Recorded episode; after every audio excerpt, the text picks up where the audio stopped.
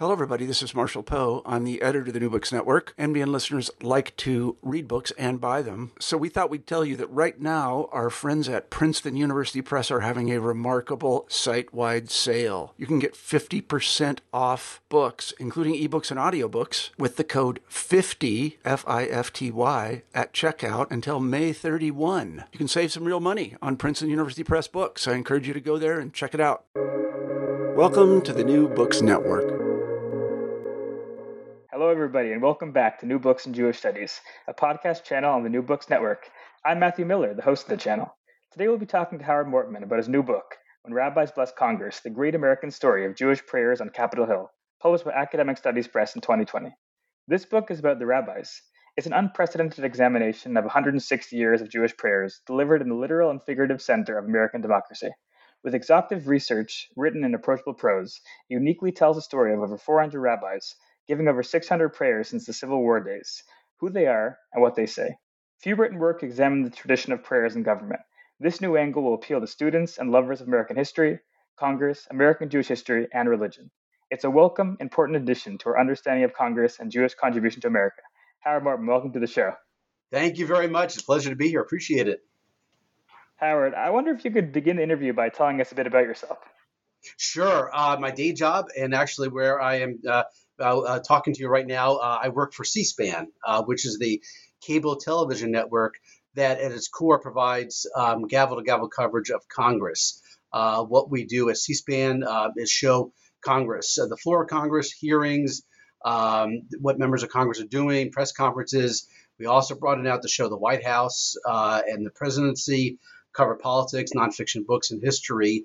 Um, we are uh, we've been around for over 40 years at C-SPAN. I'm here in Washington, D.C., Capitol Hill, and uh, we are a, television network. Uh, we are uh, not the government. We are not funded by the government. We are privately funded um, by cable and uh, satellite television providers. Uh, and we are a nonprofit, and that means we don't have advertising, we don't have ratings. What we do straightforward is show what's happening in government and in politics, step out, let people listen for themselves and decide for themselves uh, what uh, their opinions on what they're watching. Um, my job at C-SPAN is I'm the communications director uh, for C-SPAN.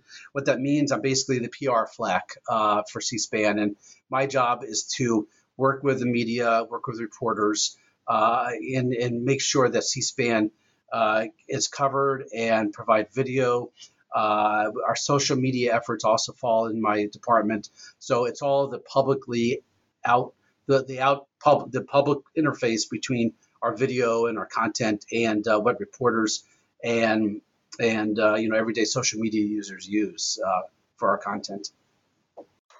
That's great. And so, in terms of, of, of that background, so how did you come to, to write the book?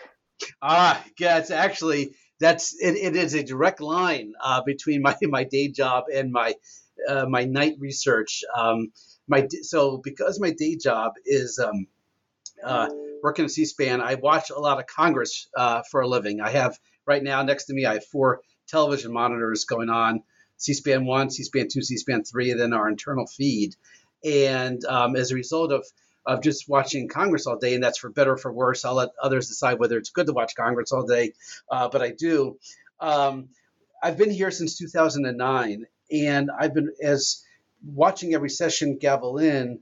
Um, I was I became intrigued by something that happens at the beginning of each session of Congress of both the House and the Senate, and that thing looks like nothing else that happens throughout the day in Congress, and that is a prayer uh, each session of the House and each session of the Congress on the floor begins with a prayer uh, delivered mostly by the official chaplain of the House. Um, and there's and it looks like nothing else. There's no arguing, there's no voting, there's no debating, um, there's no anger. Uh, it's just a straightforward message from a man or a woman of the cloth, uh, direct uh, to the uh, to the Almighty, to God.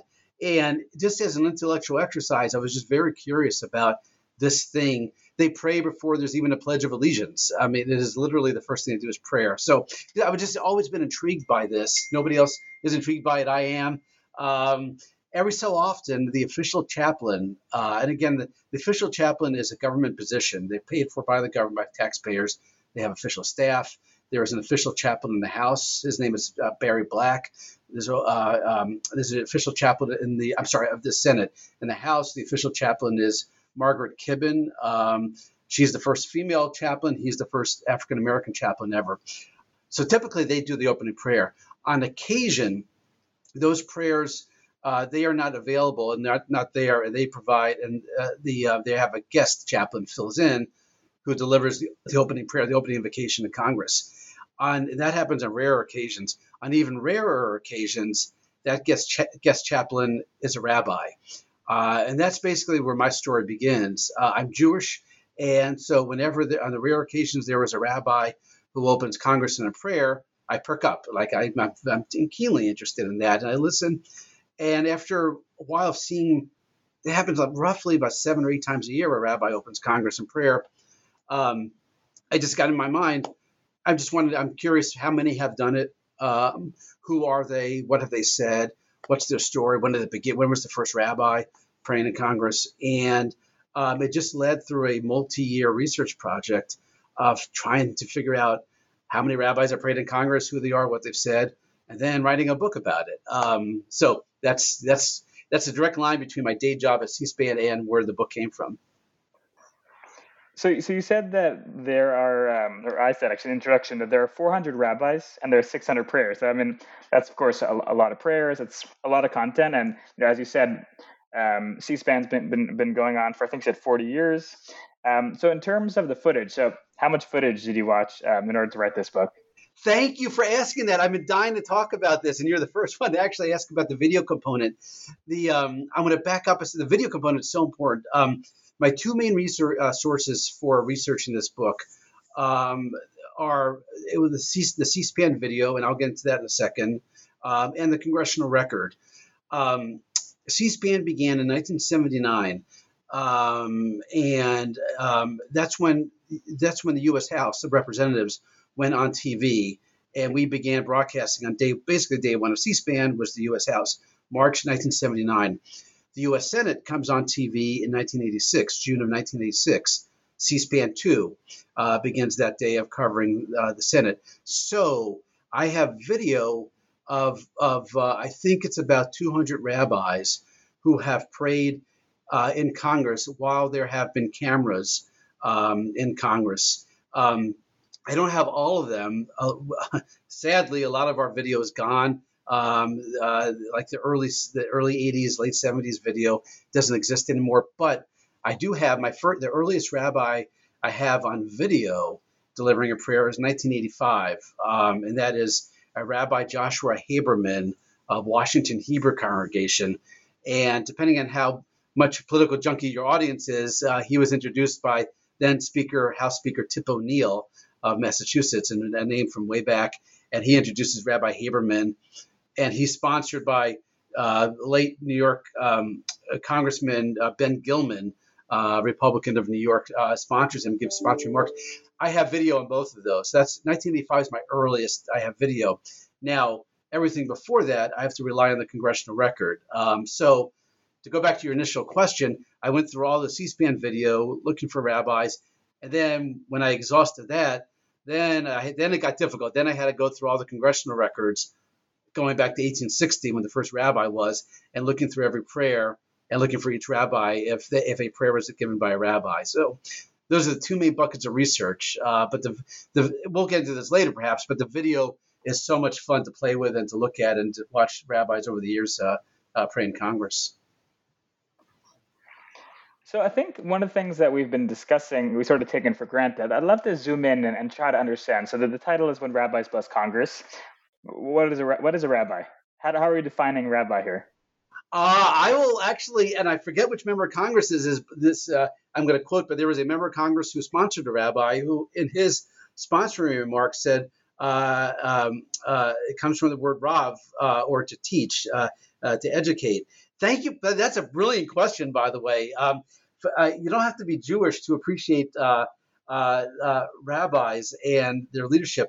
Essentially, in layman's terms, rabbis are the people who lead a congregation. Um, they, uh, you know, they are the uh, intermediary between the congregants and and the Jewish tradition. Now, um, I love your question so much because I'm I'm thinking on my toes here how to best answer that because I want to answer that for a non-Jewish audience. Um, the, Catholic, in the, uh, the Christian tradition, the priest or the reverend, and the uh, Muslim tradition, the imam. These are all the leaders of the flock, of the uh, the, the ministry, of the congregation, of the synagogue. Um, it's funny because when a rabbi or a leader goes in front of Congress, many times they are almost like going in front of a congregation. Um, I've had rabbis, and I've seen the video. There was a rabbi in 1994, Rabbi Maurice Lyons of St. Louis, who, when he gave his prayer in the Senate, raised his hands uh, over the Senate chamber as if he were in a synagogue giving, uh, he gave the priestly benediction, which is the oldest prayer in the Torah. And he gave that prayer raising his hands almost like he was blessing the congregation. So um, rabbis, uh, uh, uh you know, serve as as the the Jewish ministers who help out the congregants and help relay the Jewish tradition uh, for their membership. Thank you.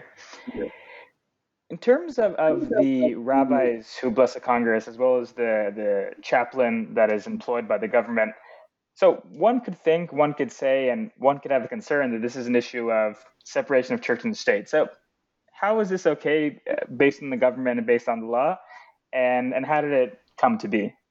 Great question. Uh, I, I, will t- flat out. I will answer how it's okay. Is the reason why it's okay is because uh, this has been challenged many times. Uh, the practice of government opening with any kind of prayer uh, to God, uh, and it has been there have been several times the Supreme Court has gotten involved um, and has upheld the the American practice of opening government bodies with prayer. Now, a couple we have to, a couple looming caveats to this. The practice of prayer in Congress itself has never been challenged. What has been challenged, that's gone up to the Supreme Court, is uh, local governing bodies such as um, oh uh, like county uh, county commissioners uh, or legislative bodies opening with prayers. That's what's gone on to the Supreme Court. It's withstood, withstood all these challenges. So the tradition of Congress opening with a prayer goes back to the very beginning of the U.S. government, of uh, the Continental Congress. In fact, first thing it did was to elect and appoint uh, a chaplain. Uh, then the U.S. Congress gets involved, and they first thing they do is, is open with a prayer and, and, uh, and have a chaplain. That's why, because it's rooted in the American tradition, that's why it has withstood um, court challenges. A couple things are very important here to note. Um, there is the Establishment Clause. There's always the fear that a religion will become dominant, will become the official government religion. That's the Establishment Clause. Um, uh, and the uh, um, the the fact that over 400 rabbis have opened Congress in prayer 600 times for me is evidence that there is not an official religion in America, because otherwise you would not have had all these hundreds of rabbis praying Congress. So, in a way, the book itself is, is, contrary to claims that this leads to the Christianization of America, because here's all those rabbis who have prayed uh, in Hebrew or Jewish Hebrew scripture and so on.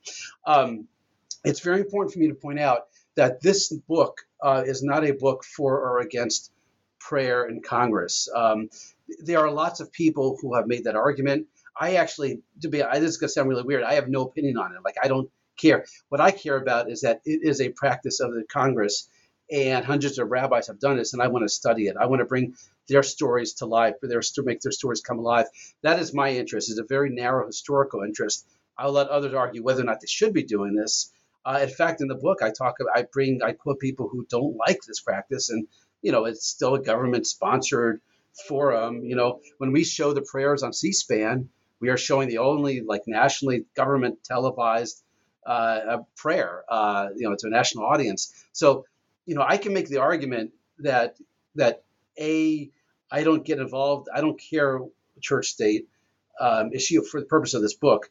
Um, and B that it, it's it's you know you can't really argue it because it's what happens in this history. But people can still say, yeah, but I still find it icky. I still don't like that it does it, and that's a totally valid opinion. Um, I will say this: that when I was doing when I in, in, the midst of my research for this, just googling around, curious, has anybody done this before? There's lots of people who have written about whether Congress should pray. No one's written something that's more academically founded or historical that here's what it here's what it looks like when it does pray. So this is kind of like uncharted territory um, in this regard. You, you mentioned that there have been hundreds of rabbis who have blessed Congress. That, that's a lot of rabbis. Uh, I'm, I'm not going to deny that, but how does that compare to the number of, of Christian ministers, Christian priests, Christian pastors who have blessed the Congress?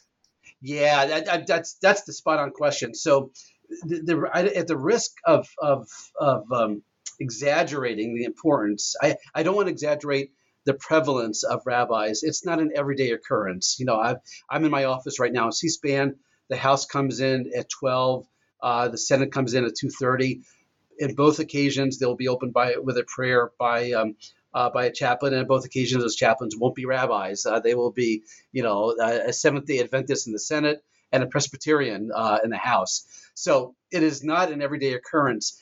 For me, it, it's the um, it's the totality. It's when you look back to the uh, first one was 1860. If you go back and count them up, you can develop a story from that. The storyline develops because there have been hundreds of them. So it's it's it's the big picture story of rabbis who have been in Congress praying, as opposed to an everyday here's what to expect from a rabbi in Congress. Because chances are that there's not going to be a rabbi there in Congress today. But it's what this what this develops into is a uh, this a story that's it, your question is really good because it, it, gives some breathing to the fact that this is not a Jewish book. Um, it is a book about rabbis at its core, and that's the angle. But it's brought. It, this is. I intended the book to be about congressional history, to appeal to lovers of Congress history, political junkies, people interested in the intersection of religion and politics, how it interplays. Uh, interplays. So the the entry point are the rabbis because I'm Jewish, uh, and that's what I'm interested in. But it's it's much broader than than um, than just here's a list of rabbis. But it's broader in the sense that here is a history of Congress praying, coming in, looking at the angle of the rabbis who have done that. You mentioned before that um, there's a process of sponsorship. So I just want to go back and understand. So typically speaking, we'll have the, the chaplain of the Congress, um, whichever house it is, speak. What is the process for another minister, and in this specific case, for a rabbi to come and bless the Congress? Wonderful. Great question. That's the process question that's so much fun to talk about. How does a rabbi get inside the House of Representatives and give a prayer? What's the how do, what's the procedure for that? Typically, typically seven times out of ten, typically when you are watching a um, uh, a rabbi praying in Congress, and I want to I want I say rabbi, but it applies to everybody who is a guest chaplain, not the official chaplain. But this procedure applies to all guest chaplains, imams, um, uh, Hindus, Native Americans, rabbis. They've all prayed um, in Congress. Typically, they are sponsored by a member of uh, the House or the or a senator who represents them from their district. Um, these aren't, uh, you know, they're rabbis, so they're not, they're not uh, political don, they're not campaign donors. Uh, you know, they are leaders in their community. Sometimes the sponsor is Jewish, sometimes the sponsor is not Jewish. That's not a direct rela- uh, relation. Um, a lot of non-Jews, Jewish members of Congress have sponsored rabbis, but typically it's somebody with uh, just a, a, a, prominent position in the community uh, who gets invited. Now, I will say there's there's a lot of talk about this. I will say rabbis want to get invited. Um, so you know, some sit back and wait for the invitation. Others actively seek it out and go to their congressman or congresswoman and say, "Hey, um, uh, you know, I want to do I want to do this gig. Get me on the list." And what that means is then they send a letter. Um, you know, note to the House chaplain or the Senate chaplain. Please, next time there's a vac, next time there's an opportunity, please consider this rabbi, this chaplain, uh, uh, to be given the prayer.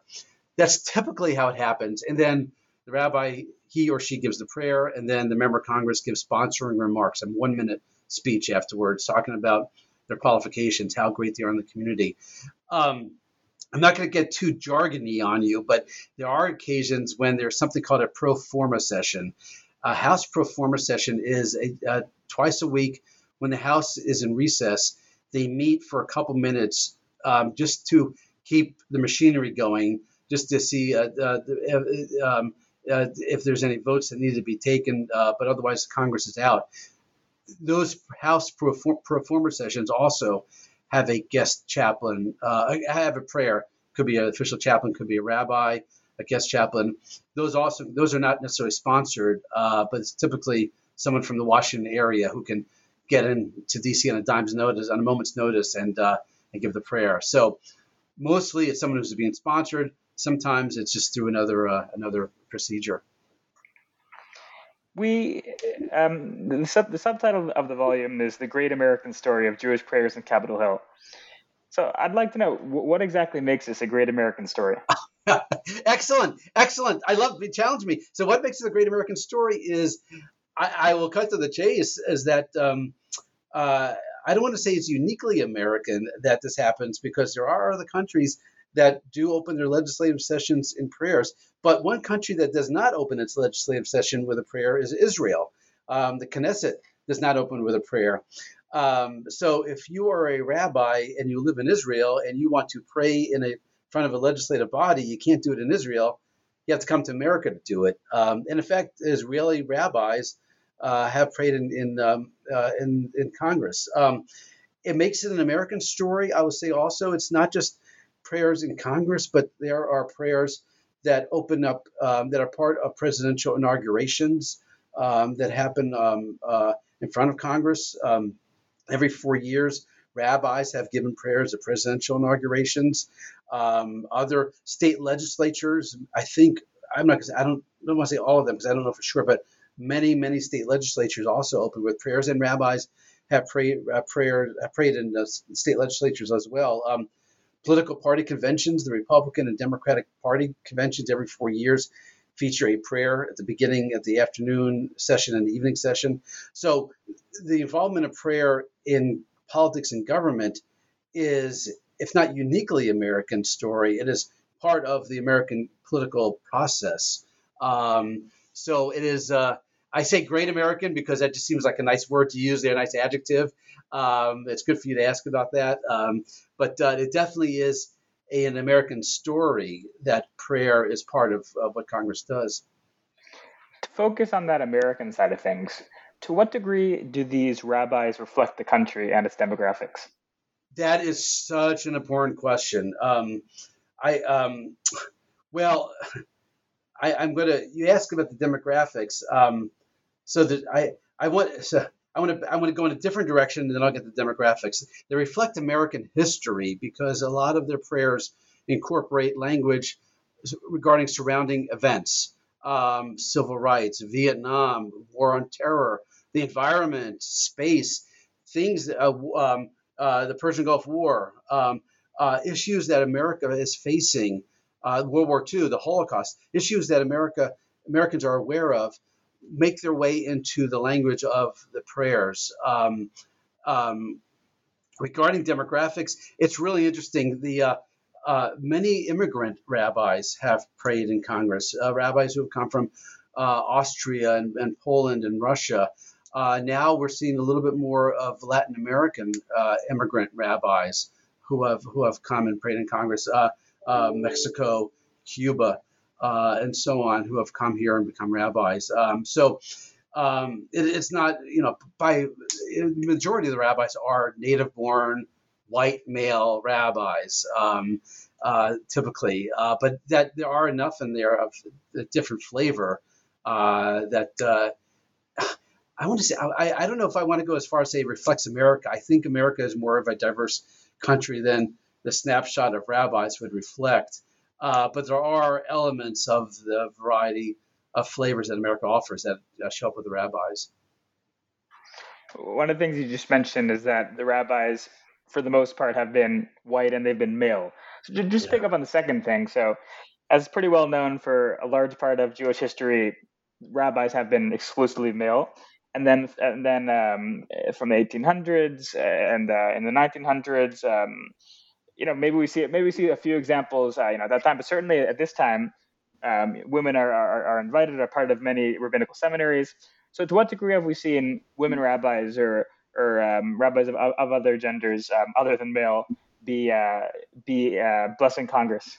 Yeah. So this this is this is this is like a critical point to talk about. Um, and it's not necessarily a good. You know, the, the numbers are not great. Um, there have been to cut just get the numbers out. There have been 14 women rabbis, if I have that right, um, who have prayed in Congress, uh, a total of 17 times. Okay, so let's slice and dice that number. So 14 rabbis who are women who have prayed in Congress. Now, the first, as your your timeline is, is accurate, the first woman rabbi ordained in America was 1972, Rabbi Sally Priesand um, from the uh, um, the Stephen Wise Synagogue in New York, I believe. Um, she got ordained from Hebrew Union College, a Reform rabbi. First rabbi, 1972, Sally Priesand. This was at the time, early 70s, of a lot of firsts, pioneering moments for women in America um, th- throughout society. And, and Sally Priesand was definitely part of that. So she was ordained in 1972. Um, so before we get into her a little more, that's when we can start the clock. That's when you can start counting, saying, okay, you know, you can either say, wow, I can't believe there have been 14, that's a lot, or say that's so few, you know. But to be fair, that's when you start uh, timing it. That's when you start saying, well, okay, for 1972 on forward, and then they have to be ordained and all that.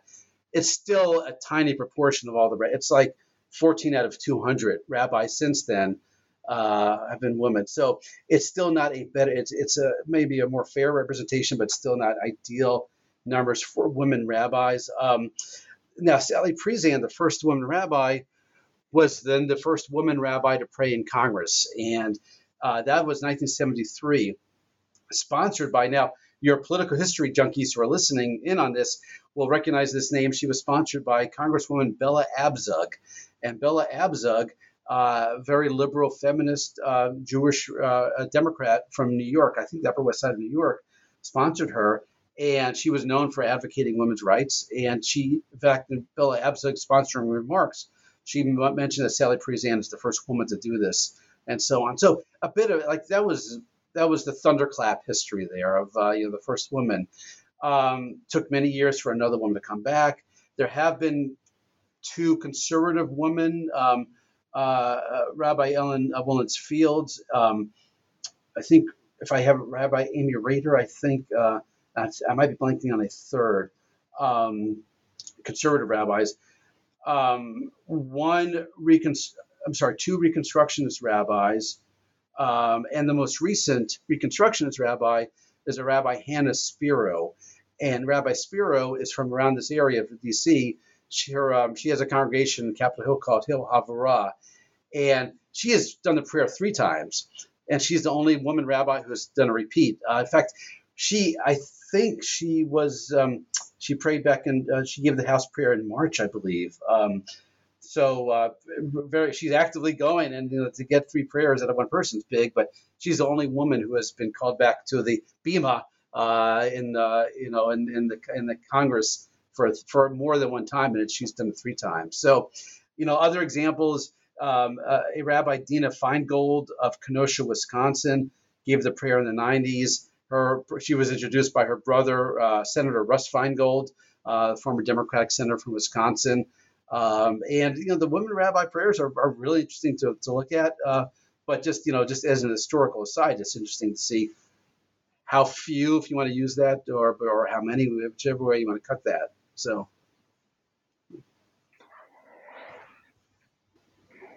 In terms of the um, the the book, it's structured um, in two parts. There's the first part is who are these rabbis, and the second part is what are these rabbis. So before, uh, pardon, what do they say?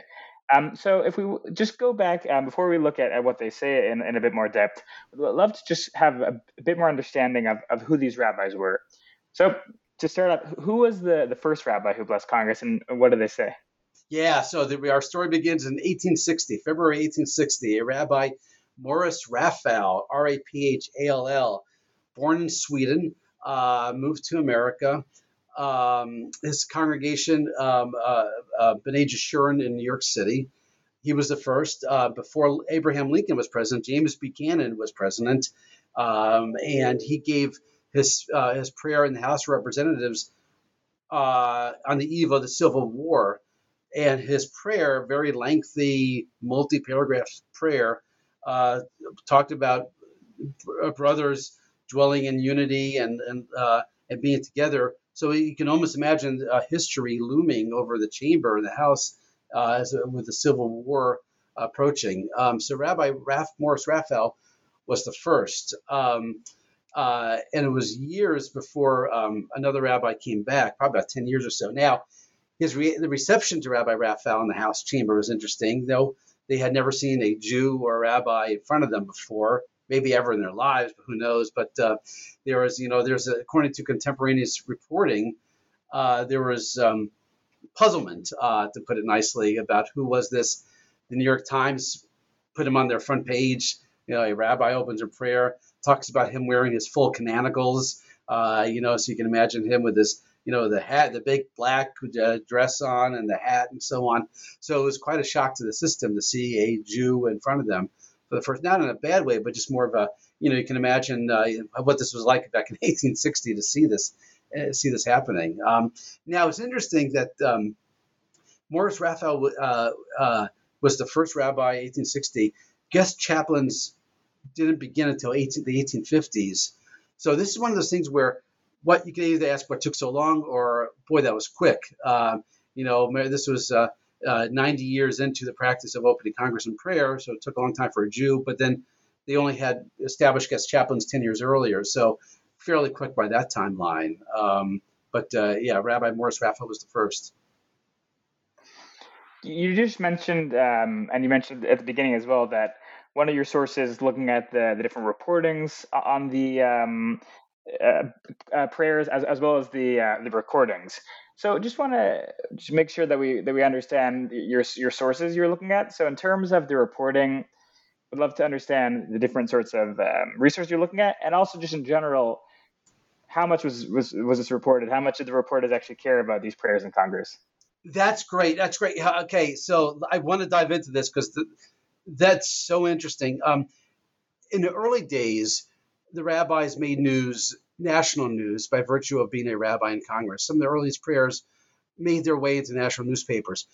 Eventually, nobody cared. Um, you know, the big yawn, and they moved on. But um, rabbis have made news in their local newspapers, um, and it's been reported. And a lot of the good coverage of how exciting it is to go and rabbis are quoted saying, "What is the greatest thrill of my professional life." Uh, those quotes are often given um, to local uh, reporters. Uh, now, in the social media days, um, pictures of rabbis praying in Congress are shared uh, constantly among the rabbis, their families who join them in Washington in the gallery, and by the members of Congress uh, who take their picture uh, with the with the, the rabbis before uh, the prayer in a little side room. So it's a progression. Um, they don't really. They're they're not making news by what they say uh, necessarily, although some some sometimes there is news out of a prayer, uh, rarely, but they're they're making news by virtue of being there, and so that's why the earliest rabbis made the most news. Um, I was also interested going through when they died. Many of their obituaries also also also noticed or uh, mentioned that ex rabbi, among all his greatness, uh, prayed in the Senate on X date um, and all that. So, you know, that has been reported in, in obituaries and other kind of memorial for, for different rabbis. You said, you said as well before that there were some um, some repeat appearances. So we, we saw that there was one um, female rabbi who appeared a few times. So what are some of the stats that, that, that we can see in terms of, of repeat? How common is that? How many times has it happened? What, what can you learn in terms of that? Sure. The rabbi who has made the most appearances in Congress is still around and still praying in Congress. Um, his name is Rabbi Arnold Resnicoff. And Arnold Resnicoff um, is a really interesting f- Jewish American f- uh, history figure. Um, he, um, as a soldier, uh, he fought in Vietnam um, in the Mekong Delta as a frontline soldier, not even as a, as a chaplain, but actually a soldier uh, during Vietnam War uh, in the 60s. Um, rabbi Resnicoff uh, becomes a um, uh, Arnold Resnicoff becomes a rabbi. He uh, he had he um, he gives the invocation at the dedication of the Vietnam Veterans of War Memorial in Washington D.C. in 1982. Uh, then he heads off to Lebanon and he's in Beirut when the barracks are, are destroyed by Hezbollah, the Marine barracks. And uh, this is 1983, and Rabbi Resnicoff is on the scene helping rescue all the Marines uh, injured and wounded, and some, you know, over 200 killed there. Um, and uh, from the he's retired now from the Navy, Naval Intelligence. He has prayed in Congress 18 times, and his first was during the, the era of the um, of the uh, of um, the second war, uh, the war in Iraq, the second Gulf War, uh, and he is I don't I think it's like nine times in the House, nine times in the Senate. Um, most recently in October of 2021, um, Rabbi Resnicoff prayed. So 18 times Chai uh, for Hebrew, uh, the lettering, uh, the, the, symbolism there.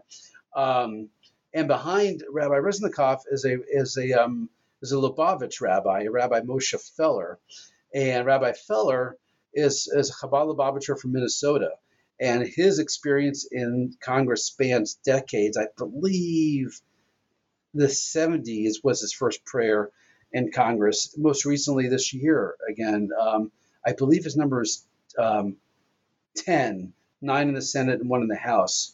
Um, so he would be the second most. Um, and then in third place, um, still alive too, although he hasn't prayed in a long time, Rabbi Arthur Schneier of uh, New York City, uh, Holocaust survivor, born in, born in Austria. I think his most recent prayer was in the 1990s, but his first prayer in the House was in 1956 uh, when he was uh, 26 years old and I believe one of the I would imagine one of the youngest rabbis ever to pray in Congress. And um, you know, he comes and he gives a beautiful prayer about a very pro-American uh, uh, prayer, a lot of pro-American uh, language in the prayer. Talks about escaping the evils of communism of Nazism. Uh, but his, his Rabbi Arthur Schneier's first prayer is 1956, which makes him, if I explain this right, his prayer is the oldest prayer by a still living rabbi. So, a prayer in 1956 by a rabbi who's still alive makes it the longest uh, prayer by a currently living rabbi. Um, so those are really that's really the top. Uh, the other one on top two is also in the leaderboard. I think he's got eight or nine appearances. Dead now, uh, he's passed. But uh, Rabbi Joshua Haberman of Washington Hebrew Congregation uh, was among the most uh, prayer praying rabbis. So we've mentioned uh, a number of different cities where, where, these rabbis have come from. So just to zoom in a little bit on the cities before we get to what these rabbis actually said, what are the top cities we're seeing these rabbis come from? Yeah, so there's be no surprise, like New York City, um, uh, you know, a lot of the areas you'd find Jewish communities, New York City, Pennsylvania, Ohio, uh, the local DC area. A lot of that to do with geography of being close. Um, but surprisingly, um, there have been Jews, uh, rabbis from non-typical Jewish areas, such as Alaska. Alaska has produced two rabbis in Congress. In fact, most recently, a rabbi a, a few months ago, a Lubavitcher rabbi, um, uh, prayed and opened the Senate, sponsored by Senator Lisa Murkowski. Um, there have been rabbis from New Mexico. Um, so, um, uh, Nebraska, uh, Congressman Don Bacon of Nebraska, Republican, sponsored uh, a Rabbi Abraham from uh, from Omaha. So, yes, predominant in the, in the Jewish cities, Jewish states, but also represented uh, in other smaller communities as well. So there's a lot more that we could think about, discuss in terms of who these rabbis were. I encourage everyone to read the book to get a lot more juicy details, a lot more in terms of, in terms of that. But just want to move now in terms of looking at the at what they actually said. And before we get to the actual content of, of some of these prayers, would would love to understand something that you alluded to before in terms of, of the language of the prayer. So the language of Congress is, is in English, um, and I would assume that the most of the prayers were in English. But do, do we find other languages, Hebrew, for example, being part of the prayers, and and how often have we, seen that happen? Yeah, so one of my great eureka moments uh, doing the research is going through and finding in congressional records um, Hebrew, Hebrew letters, Hebrew lettering in in the congressional record itself. A lot of that back in the 60s, uh, which implies a couple things that prayers were at least partially given in Hebrew, um, and they made it its way through the uh, into the government printing press, which is really interesting. Um, nowadays, there's less Hebrew because because guest chaplains are told to um, to pray uh, that the prayers must be entirely in English. And um, I'm not sure exactly when that became a rule, uh, but I think it's sad because we've had a lot of uh, rabbis who have given really interesting prayers and quoted um, Jewish scripture, quoted Jewish prayers. There is, and I won't get too jargony here again, but there's a Jewish prayer, the Shekhinah, the priestly benediction, um, which is in the Torah, that has been given in Hebrew uh, by rabbis. So Hebrew has been part of it. Not every rabbi uh, spoke Hebrew. I do have on video, I have uh, um, uh, rabbinical prayers being delivered partially in Hebrew, which is it's really interesting to see uh, and to hear that. It's spoken over the um, chambers. Now, some members of Congress have themselves attempted to speak Hebrew uh, in their sponsoring remarks to various degrees of success or failure, uh, but uh, they've been up to the challenge as well. So, just to follow up on this, so you you, you mentioned that um, that we see some Hebrew come up in the uh, in the congressional records, um, if, if, I understand it correctly, even in Hebrew script. So I'm curious from the C-SPAN, C-SPAN side of things, uh, you know, your day job. So are the the prayers as well as the other um, going on goings on in Congress are they live uh, transcribed? And if so, how do they handle these things when they come up in terms of the Hebrew? You stumped me. I love that question. Um, uh, wow, good question. I um, I think well when we live when we let me back up here a second and think about this. We provide a live transcript of, of each session, but it's not an official transcript. It's really the closed captioning. So what you see in the C-SPAN captioning beneath the video or on screen is not ours. It's provided by a third-party source that's not corrected. What we do is we go back and we bring in the next day's congressional record. So in terms of what actually looks like in print on our side, we don't. I don't think we have the uh, uh, capability to have Hebrew script. It might just say it might either be a transliteration of it, or it might uh, just say spoken in foreign language, which I've seen a lot in official transcripts. I don't know. I need to go afterwards. I need to go back and follow up uh, on this because I'm actually curious now what it does look like. If if actually, because we have covered events taking prayers out of this We've covered he, uh, uh, events where Israelis have spoken, like in AIPAC conventions. Uh, we've covered American presidents who have spoken in Israel, and lots of Hebrew is spoken then. And I don't know what it looks like uh, in the closed captioning for that, uh, but I'm very curious now. So thank you for sparking. I'm going to punt on answering, but assure you that I am curious to find out more about that. Thank you. I look look forward to, to learning more about that. In terms of the the prayers. So we're looking now at what the rabbis actually said, and we discussed at the beginning as well that these prayers um, they have aspects which are timeless, just prayers, uh, you know, praying to God in different sorts of ways, and then some of these prayers connect to and relate to current events. So how much do we actually see them relating to current events, and, and how have they done so throughout history? Yeah. So here's here's the tricky part. So they are told, guest chaplains, rabbis in this case, are told you are there to pray. You're not there to vote or debate or legislate. You're there to to pray, um, and to stay out of the policy and stay away from the politics, which is instinctive. They know. I mean, they they are there to unite, not to divide. Sometimes there are issues that are looming so big in the national debate discussion, or big votes that Congress is about to take, that that it almost you almost require some kind of spiritual guidance for the senators and the congressmen as they contemplate a big vote uh, to make it all relevant somehow. So it's not just an anodyne milk toast prayer of just platitudes, but actually some way of of of, of inspiring them for greatness as they're about to cast a vote. So you do hear on occasion some of the big issues seeping their way into prayers. I'll give an example: uh, immigration. Uh, there have been rabbis who have prayed uh, in Congress at the time of big immigration votes. And what gets interesting is that the Jewish story in America is an immigration story. And, and nearly every time that there's been a big immigration vote, around the time a rabbi has prayed, he, I think she in this case, but definitely he, he rabbis have invoked their own personal stories, how they or their family escaped the Holocaust or are immigrants to America, came, saw the Statue of Liberty. We are a country of refuge you know, this it's not they're not saying vote yes or no, but they're they're they're invoking their own personal story and tying it to the American story uh, of immigration and, of refugees. Um, so I I see a lot of that. I've seen a lot of that kind of language come up when there have been looming immigration votes. Um, I also have seen, you know, the, uh, after 9/11, for example, um, you know, when it was just inescapable, and you know, you can't say now go get them, you know, go get the terrorists in your prayer, but you can inspire, have words inspiring congressmen as they deliberate and how America responds.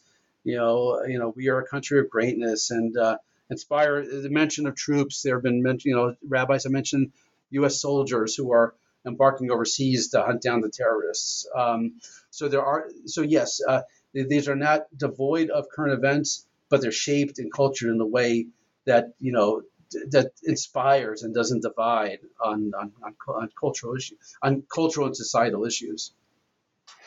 And if the rabbis get um, a bit too political, are they? Can they be censured? Can they get in trouble? Can their sponsor get in trouble? Yeah, they they, they could. Um, I have no examples of that happening because, and this is gonna this is kind of a shock here. Prayers are seen ahead of time by the chaplain's office, and they're not told what to say, but they I think they are urged if something does come uh, come too close to the line of like what they should be saying, they're you know they're sent back. They're the red line. You know they're sent back and say be careful around here. So these prayers are in a way vetted, although that's probably too strong, but gently urged to stay away from from certain topics that they might be mentioning. So no, so in the extreme, no rabbi, in fact, no guest chaplain that I'm aware of has ever had his or her remarks censured or protested or opposed in any way. So, so this book uh, came out in 2020, and it's it's 2022 when we're recording this interview, and a number of, of prayers, of course, have happened during that time. So have we seen any changes, any any differences, any trends post publishing the book um, that, of course, didn't make it into the book because it hadn't happened yet? That I, you know what? I've been waiting for someone to ask me that. Here's why. My biggest concern. So I fin- the, the manuscript I finished in February 2020. As you said, the book came out October 2020. I was afraid. So this book is intended to be a living document. Like the numbers will always change. There will always be more rabbis. Just like there's more prayers every day, there's more prayers going on, and I, I love that and I accept that. It's you know so my what what what I feared was during the end of the manuscript writing and then publication that numbers were changed during that period. Now I um that was um during um that 2020 as I recall was the height of COVID, and there were very Congress really cut down a number of guest chaplains who prayed in Congress. Uh, then, so the, actually, the whole period my book was under production uh, and copy edited. There were no rabbis in Congress, so you know, COVID's been terrible, but I dodged the bullet in terms of my book being. Uh, it could have been obsolete by the time it came out, and it has. It was not. Um, since then, um, since I wrote it, I think there have been five or six more rabbis who have prayed that have none of the none of the big sweeping conclusions are affected. Some of the numbers I are are updated. I update them on my social media, my Twitter and Facebook accounts linked to the book, where I say this is prayer number six uh, forty, um, and so on. So I kind of keep a running score of that. I I intend to, you know, as long as I'm interested in the topic. Um, but no, none of the, the none of the stories have.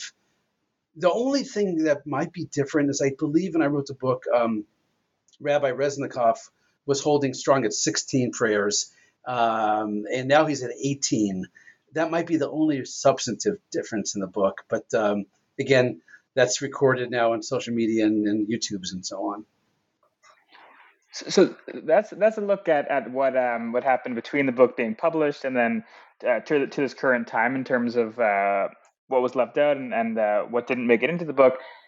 I want to know in terms of the editing process. So, with any book that's edited, of course, things are written which don't make it into the final cut. Was there anything that was significant that didn't make it in due to whatever it might be, length, etc.? It's what this is, and I love you for asking that question. And I'll give you a flat out example of yes, an example of something I could have gotten wrong, and and it's this. Um, it actually gets really interesting. Um, the um, I've had rabbis uh, among among the 400 and so rabbis who have prayed in Congress there have been a couple bad apples, um, and showing that maybe rabbis are just like every other human being. Bad apples meaning I've had rabbis uh, rabbis who have prayed in Congress have also gone to jail um, for uh, embezzlement, money laundering. This is really sad. I've had rabbis who have prayed in Congress who have also been uh, had sexual abuse charges leveled against them. Um, I had a section in there going in in my mind because I had a number of stories of rabbis getting arrested or going to jail, of making a police blotter uh, chapter and putting them all together. And I was given very sound advice that that is the flat out. I didn't want to get any of that wrong because, like you know, I, that's where that's where really it's it's that's where I, I can't.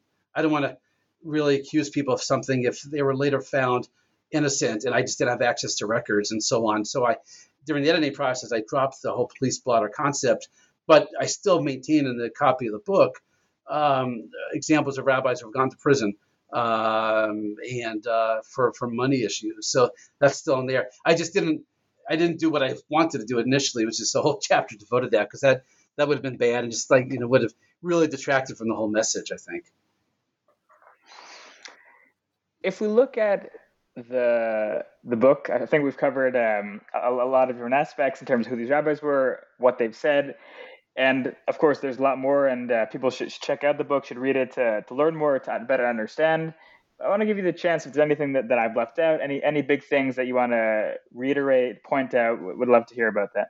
Yeah, the only thing is I want to point out again is um, two big things. Um, um, I, I, people who don't like any of this, who don't like prayer in Congress, and I've run to a lot of them, and they challenge me, and I and I say that's great, keep on challenging, but but at the core, know the history. You know, just know.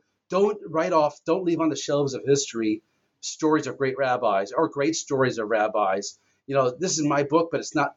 But it's not my story. It's a story of all these rabbis.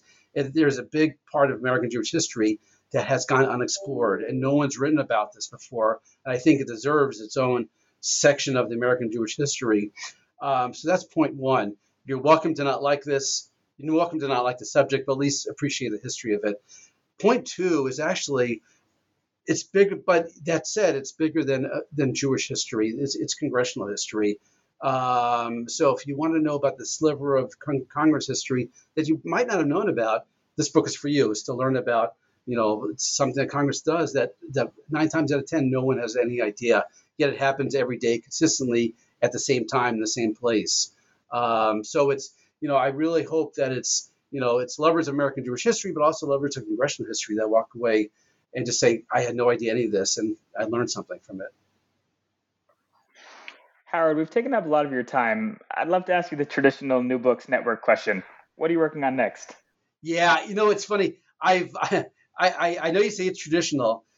I've many times in this interview I've praised you for asking questions for the first time that I've never been asked before. I'm going to tell you I've been asked that one before and I've never had a good answer. But now, now that I've said I've heard the question before, I actually I, for the first time I, I, I have been thinking about a potential next project. Um, you know this the first, this book the, the Rabbis in Congress book was all written two in the morning, uh, middle of the night, the family's asleep, and I'm downstairs searching through congressional records. Um, uh, as a result of that search, I came upon other storylines that didn't necessarily fit that I've kind of been mulling around. Um, I recently spent time at the American Jewish Archives, uh, based in Cincinnati, which has a tremendous resource of uh, first of primary source documents of American Jewish history. And through my original research and through subsequent research at Cincinnati, the American Jewish Archives, I've become very more interested in rabbis elsewhere in the political process that has gone unreported. For example, the rabbis who have prayed in presidential inaugurations. Um, the first one was under Truman, um, and uh, there have been rabbis since, and rabbis in political conventions. So there's a, I, don't, I don't want to be known as the rabbi in politics uh, uh, guy because I have no I'm not a rabbi. I flunked out of religious school. You know, I have no rabbinical training at all. But it just I there's elements of history that now because more and more of this history is online and searchable that we can kind of unearth and, and discover. And that's what that's that's my passion project. That's you know that's my uh, uh, you know my goal is to create this these alleys of history, and and I love when others do as well. So I might I might tinker around with that idea in the next couple next couple years and decades when I can recover. So. I look forward to reading that, and maybe we can speak about that as well. Thank you. So that, that concludes our, our, our, interview. We've been talking to Howard Mortman, author of When Rabbis Bless Congress, published in 2020 by Academic Studies Press. Happy reading, my friends.